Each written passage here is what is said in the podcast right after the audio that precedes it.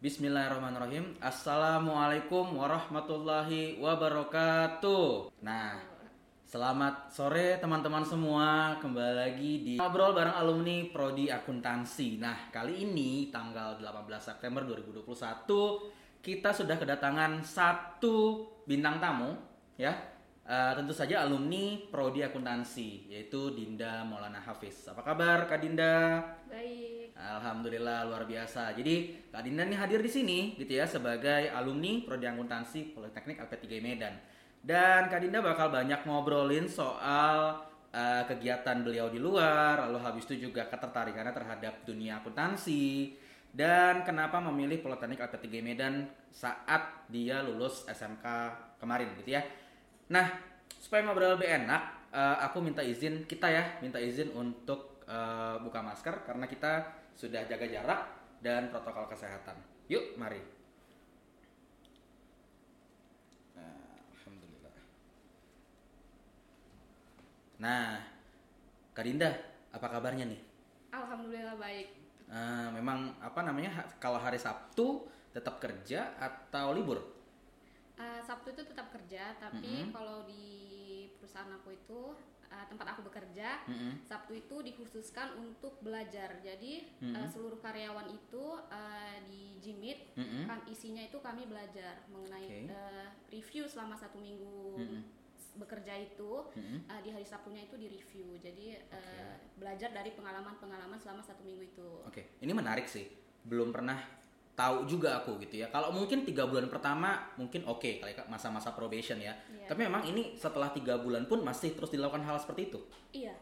Oh. Baik itu direktur, karyawan, staff itu wajib gabung dalam satu rapat itu. Isinya itu mengenai belajar. Oke. Berarti memang Sabtu itu lebih ke hari evaluasi lah ya, hari belajar. Nah, oke. Biar teman-teman juga gak penasaran, coba deh Kak Dinda jelasin ke kita dulu jabatannya apa, kerja di mana, dan biasanya selama sehari-hari itu yang dikerjakan apa sih? Ya, aku sekarang kerja di PT Atap Teduh Lestari ya, sebagai junior accounting. Nah, di situ tuh aku semua kerjaan accounting dikerjain, mulai dari transaksi. PT Atap Teduh Lestari itu bergerak di bidang penjualan atap impor. Nah, penjualan atap impor, jadi setiap ada penjualan itu mulai aku kerjain transaksi penjualan, aku kerjain masukin ke aplikasinya. Setelah itu setiap per 1 bulan, akhir bulan itu aku selalu buat laporan keuangan hingga dari transaksi hingga menjadi laporan keuangan itu job desk accounting. Oke. Berarti memang prosesnya ini ya, dari awal sampai akhir ya. Iya.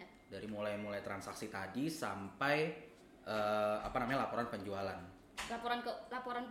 Mulai dari penjualan, transaksi, terjadi penjualan tuh kan. Buat laporan penjualan hingga nanti akhir bulan, transaksi-transaksi itu dikumpulkan juga menjadi laporan keuangan. Laporan keuangan bulanan. Iya. Oke. Nah, kalau gitu berarti apa sih yang menjadi suka duka gitu ketika bekerja di bidang akuntansi gitu ya? Selama sehari-hari melakukan berbagai macam pekerjaan tadi dari awal sampai akhir, apa sih suka dukanya yang Kak Dinda rasakan?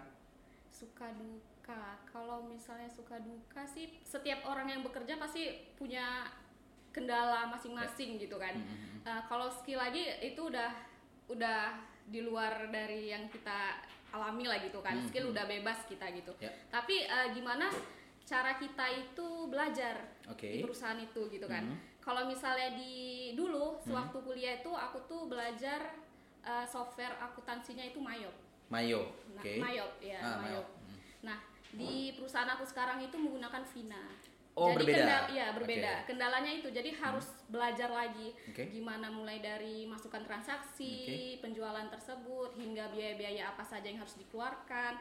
Pokoknya kita tuh harus banyak belajar belajar hal-hal baru gitulah. Dari yang kita dapetin di kuliah itu belum tentu semuanya itu bisa terterapkan di dunia kerja. Tapi itu kategorinya suka atau kategorinya duka tuh? Menurut aku suka dan duka itu di antara dua itu gitu. Okay. Aku kan suka belajar juga gitu kan. Jadi nerima yang hal-hal baru kayak gitu, oh ya udah penasaran nih. Jadi aku harus explore lebih lagi gitu, belajar dari hal baru itu gitu. Oke. Berarti memang tantangannya adalah harus belajar hal baru, gitu kan ya? Berani belajar hal baru. Berani belajar hal baru. Nah, tapi ada nggak sih sepanjang perjalanan gitu ya, ketika di pekerjaan ada mungkin teman-teman satu kantor yang atau teman-teman di kerjaan gitu ya, yang kelihatannya dari kacamatamu gitu ya, oh ini orang kayaknya susah nih untuk adaptasi, susah untuk belajar. Dampaknya apa tuh? Kalau kita temuin orang kayak gitu gitu kan, ya kembali ke diri kita. Pintar-pintar kita dalam mengolah komunikasi dengan dia gitu. Misalnya dia itu sulit untuk ngomong gitu kan, tanyain dulu dari hal kecil, Kak udah sarapan misalnya gitu kan. Kita cairin dulu suasana dengan dia gitu kan. Udah sarapan, sarapan bareng aku yuk gitu. Ya udah mulai dari situ, gimana Kak kerja di sini? Gini. Cerita mulai dari situ dia mau ngobrol gitu kan. Baru kita ulik. Misalnya ada kendala gitu di dalam hal pekerjaan kita, Kak kalau misalnya ini penjualan ini nih customernya tuh minta ganti nama atau gimana gitu, kita komunikasi ke dia, dia mau gitu membantu kita. Jadi nggak harus tanya ke poinnya langsung, tapi mulai dari hal kecil kita tanya ke dia gitu. I see, inilah berarti seni berkomunikasi dengan orang ya. Jadi kembali ke kitanya lagi gitu. Oke. Nah, untuk bisa lancar lah gitu ya dalam bidang pekerjaan Kak Dinda sekarang nih. Tadi kita bicara soal ya akuntansi tadi, proses dari mulai laporan penjualan sampai laporan keuangan gitu ya. Skill-skill apa saja yang harus dipunyai oleh seorang pribadi gitu ya sampai pada akhirnya lancar dalam pekerjaan yang sekarang Kak Dinda lakukan nih? Skill ya? Ya. Kalau skill, ngomongin skill itu berarti kita harus ahli dalam bidang pekerjaan yang kita tekuni sekarang. Kalau akuntansi itu berarti harus mengerti basic akuntansinya. Oke. Itu pertama.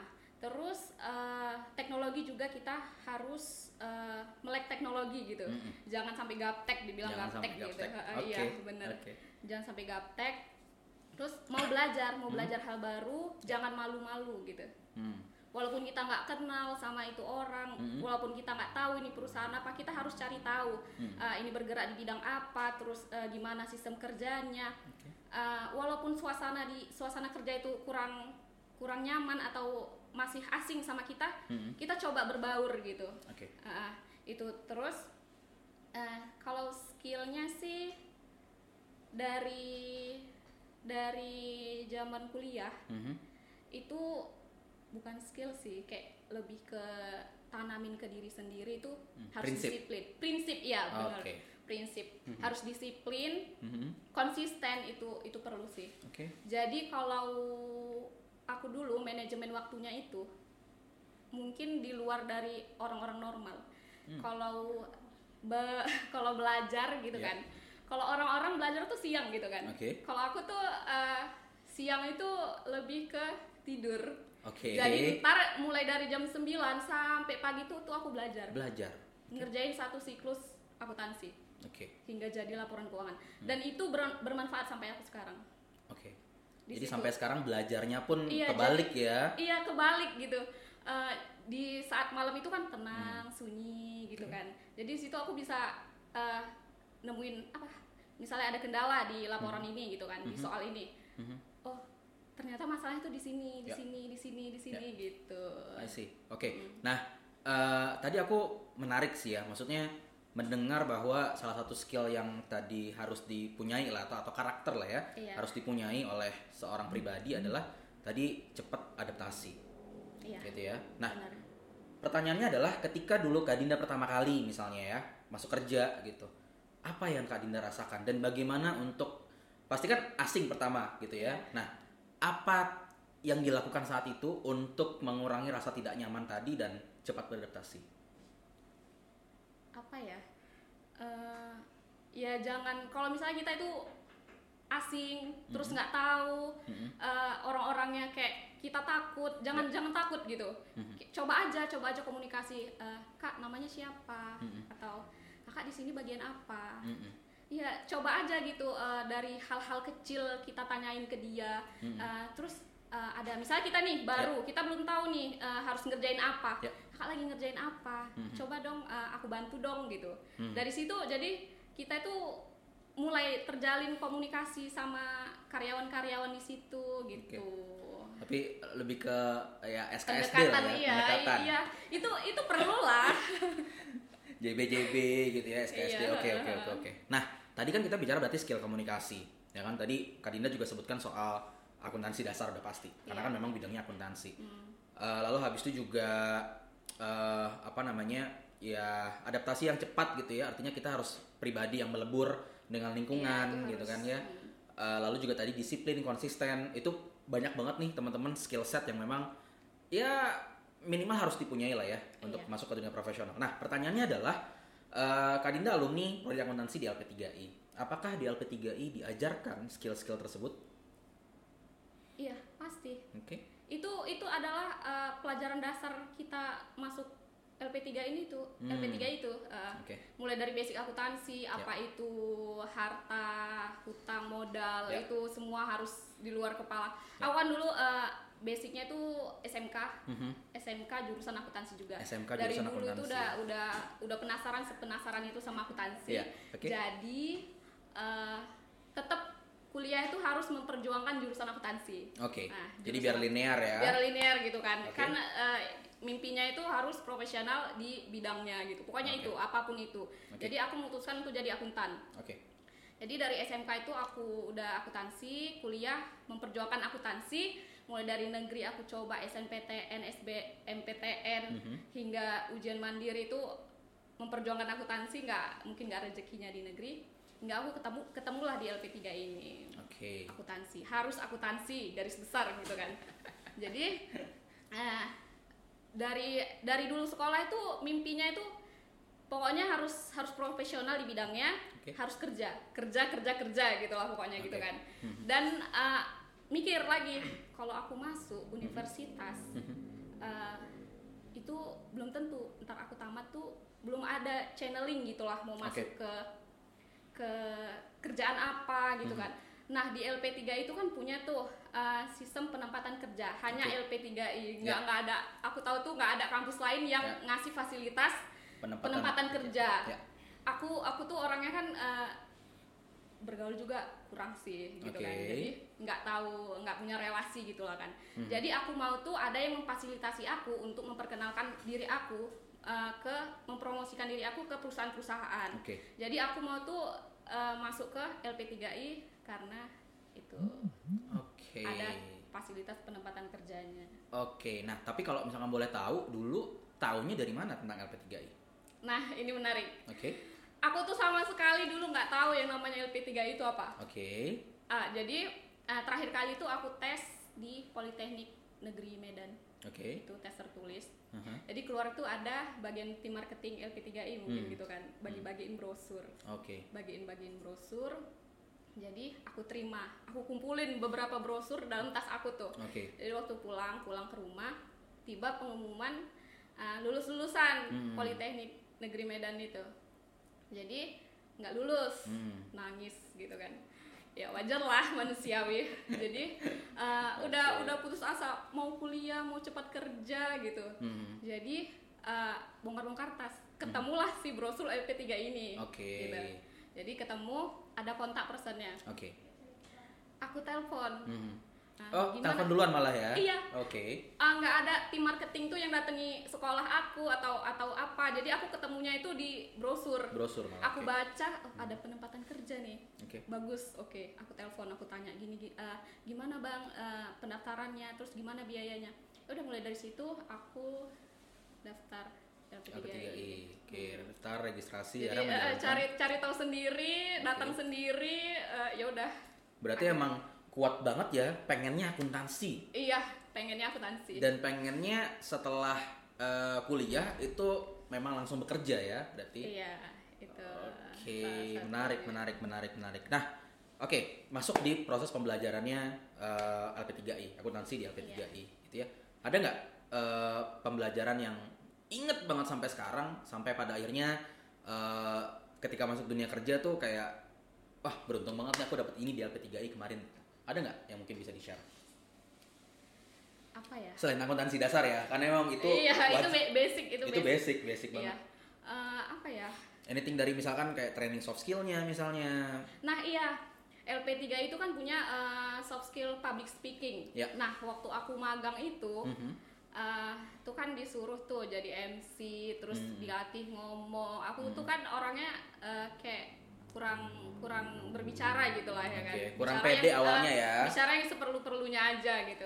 Jadi gitu magang disuruh jadi MC. Yeah. Jadi gimana nih? Nggak pede. Okay. Tapi aku ingat kembali kayak pernah nih LP3I ngajarin public speaking, soft skill-nya. Jadi dari situ belajar, oh iya ternyata ngomong tuh harus gini gitu.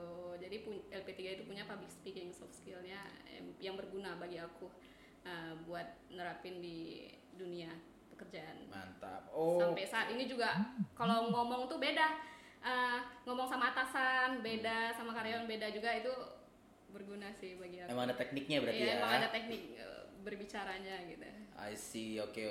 Nah, boleh ceritain dong tadi magang di mana gitu ya, berapa lama?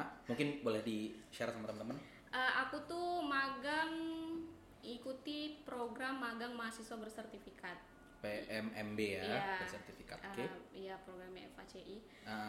Itu magangnya dulu di PT Pegadaian. Oke. Okay. Ya.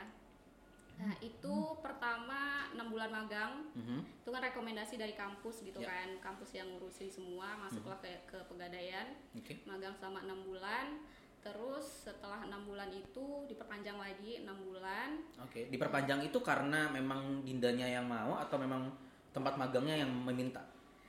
Ditanya lagi, tempat mau diperpanjang gitu kan, ya boleh selagi senggang gitu kan, jadi ya udah. Diajukan sama bagian apa sih namanya? ACMP. Iya. Penempatan kerja ya. Iya. Terus, bagi pihak Pegadaiannya juga menyetujui bahwasannya akan diperpanjang. Kita juga menulis surat keterangan bahwasannya kita setuju untuk diperpanjang.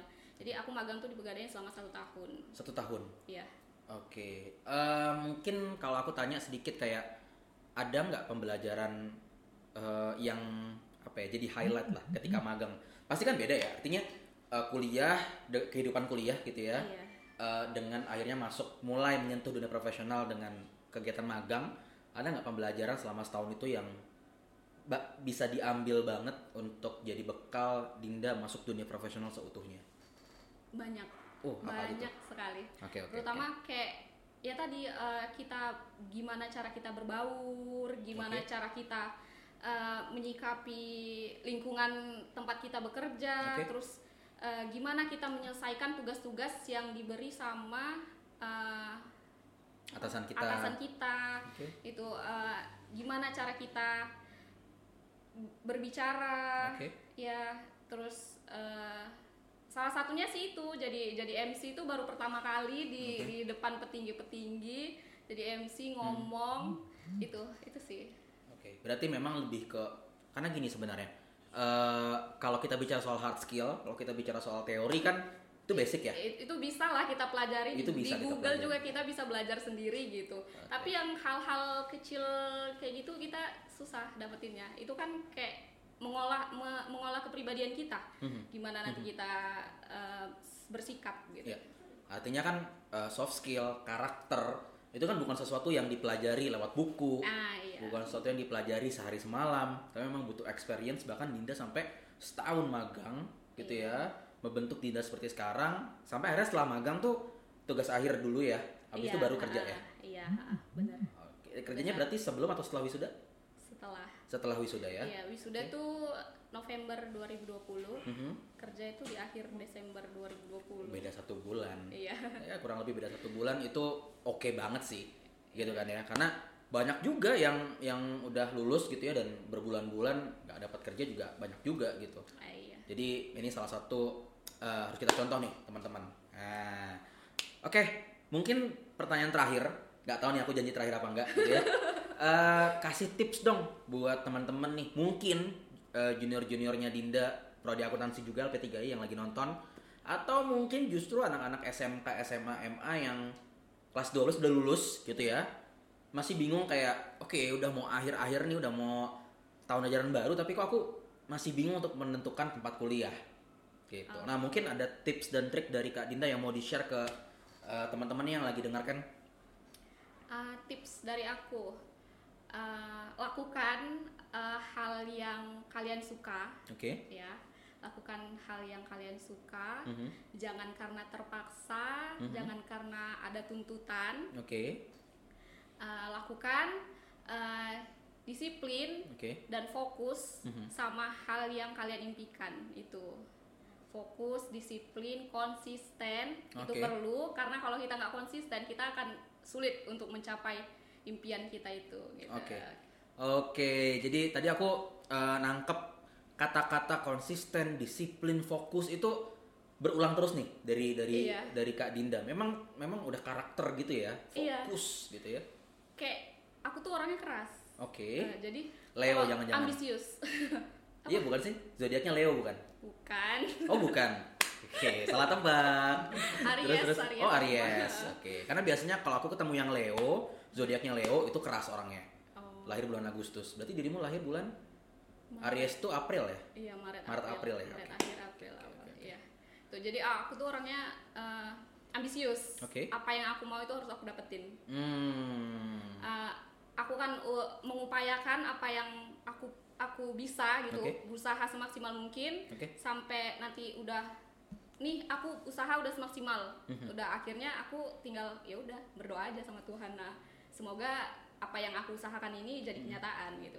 Oke, tapi memang karakter itu udah melekat dari dulu, dari sejak SMP, SMA mungkin. Iya. Okay. Sampai kalaupun capek dalam melakukan itu gitu kan, dalam menggapai itu. Kembali lagi konsisten. Aku ingat lagi mimpi itu. Aku tuh harus konsisten, aku harus kejar mimpi yang aku mau gitu. Jadi ingat lagi, bangkit, capek ya istirahat dulu, tidur. Ntar jam 2 bangkit lagi ya kerjain jam lagi gitu. Jam 2 pagi. Iya. Okay. Bangkit kerjain lagi, ya udah sampai pagi. Uh-huh. Pernah tuh waktu di tingkat 2 tuh kan kami masuk siang tuh. Oke. Okay. Masuk siang. Jadi malamnya itu aku habiskan buat belajar. Oke. Okay. Malam tuh aku habiskan buat belajar. Pagi setelah subuh tuh aku tidur. Tidur, siang bangkit untuk kuliah. Oke. Okay. Itu yang aku lakuin. Keras jadi banget ya. Ya, tapi itu adalah sesuatu yang harus kita lakukan. Artinya kan bahwa jangan orang-orang tuh kadang suka gini, suka bilang kayak Kak Dinda beruntung ya gitu ya, habis wisuda langsung kerja, Kak Dinda beruntung ya begini. Tapi mereka nggak tahu usaha dibalik itu gimana gitu. Sampai belajar sambil nangis itu ya pernah dialamin. Sampai seambisius itu aku harus jadi akuntan nih, harus kerja nih gitu. Jadi itulah. Jadi ketika kita pada tidur, Kak Dinda malah belajar. Gitu ya, capek sedikit, mungkin istirahat sedikit, tapi abis itu lanjut lagi sampai pagi. Iya, nah itulah teman-teman, jadi percuma kalau misalkan kita kayak aku pengen jadi A, jadi B, jadi C, tapi fokusnya kurang, disiplinnya kurang, konsistennya kurang gitu kan, maka nggak akan bawa kamu kemana-mana. Iya, gitu. Banyak juga nih teman-teman di luar sana bilang gitu kan, gimana nih katanya kan LPTGI punya penempatan kerja. Jadi gimana sama alumni yang belum kerja? Oke. Okay. Itu banyak banget aku denger kayak begitu gitu kan. Mm-hmm. Jadi ya kembali lagi ke diri kita itu udah bener belum selama menjalani proses sebelum penempatan kerja itu kita gimana? Nongkrong-nongkrong kah di kafe atau kita habiskan buat waktu kita itu buat belajar, buat nambah skill kita gitu kan. Okay. Buat ya menambah pengetahuan kita gitu. Okay. Jadi sampai pada titik capeknya kita belajar itu di akhir waktu penempatan kerja itu kita tinggal nerima hasilnya gitu. Usaha tidak akan mengkhianati hasil. Iya, benar. Oke, mantap teman-teman semua. Nah, itu jadi akhir dari pembicaraan kita pada sore hari ini. Jadi intinya adalah bahwa teman-teman Kak Dinda ini tidak instan. Iya, gitu ya. Menjadi Kak Dinda yang sekarang ini enggak instan, tapi melalui segala macam proses, bahkan tadi ya belajar sampai nangis sudah pernah, gitu ya, belajar begadang sampai subuh juga udah pernah gitu kan. Jadi emang bener-bener harus ditekunin, disiplin, fokus gitu ya. Nggak boleh, mungkin kita boleh lah kalau misalkan rasa capek istirahat sebentar boleh ya. Boleh. Tapi jangan sampai berhenti gitu ya. do not quit. Jadi benar-benar teman-teman harus ingat terus mimpinya apa, cita-citanya apa. Jangan juga menggantungkan pada orang lain ya. Jadi benar-benar harus kembali ke diri sendiri. Itu teman-teman. Jadi ini jadi akhir pembicaraan kita gitu ya. Mudah-mudahan teman-teman mendapatkan manfaatnya, mendapatkan dampaknya gitu ya. Dan kalau misalkan mau ngobrol lebih lanjut sama Kak Dinda, mungkin Kak Dinda bisa sharing akun Instagramnya apa? Dinda_Maulani Hafiz. Tanya-tanya aja. Yes, mantap. Dinda_Maulana Hafiz. Jadi Maulani ya. Dinda_Maulani Hafiz. Jadi langsung aja follow, terus komen kalau atau DM gitu ya kalau mau tanya-tanya soal Kak gimana sih caranya kita bisa tetap fokus misalnya, Kak gimana sih caranya supaya kita cepat adaptasi sama lingkungan baru misalnya gitu ya. Jadi banyak banget yang bisa ditanyain sama Kak Dinda. Kak Dinda juga open banget gitu ya. Dan teman-teman semua, untuk Politeknik AP3 Medan kita juga sekarang masih membuka pendaftaran dan juga registrasi untuk mahasiswa baru nih. Jadi buat teman-teman yang mau kayak Kak Dinda, langsung aja untuk daftar dan registrasi di Politeknik AP3 Medan.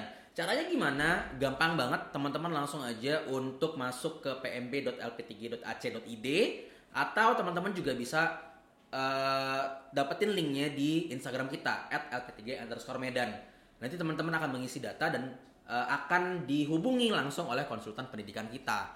Nanti di situ bisa ngobrol-ngobrol nih, tujuan teman-teman hidup ini mau kemana sih gitu ya. Nanti kita akan sesuaikan dengan program studi maupun program yang ada di kita gitu, supaya teman-teman juga semangat menjalani segala macam kegiatan perkuliahan. Nah, itu mungkin teman-teman yang bisa kita diskusikan gitu ya. Kita akan ketemu lagi di minggu depan dengan bintang tamu yang berbeda, tetap di alumni program studi akuntansi. Nah, itu aja teman-teman semua. Sehat selalu, stay safe gitu ya. Selalu jaga protokol kesehatan. Mudah-mudahan kita bisa bertemu lagi di minggu depan. Kurang lebihnya mohon maaf. Wabillahi taufiq wal hidayah. Wassalamualaikum warahmatullahi wabarakatuh. Selamat berakhir pekan.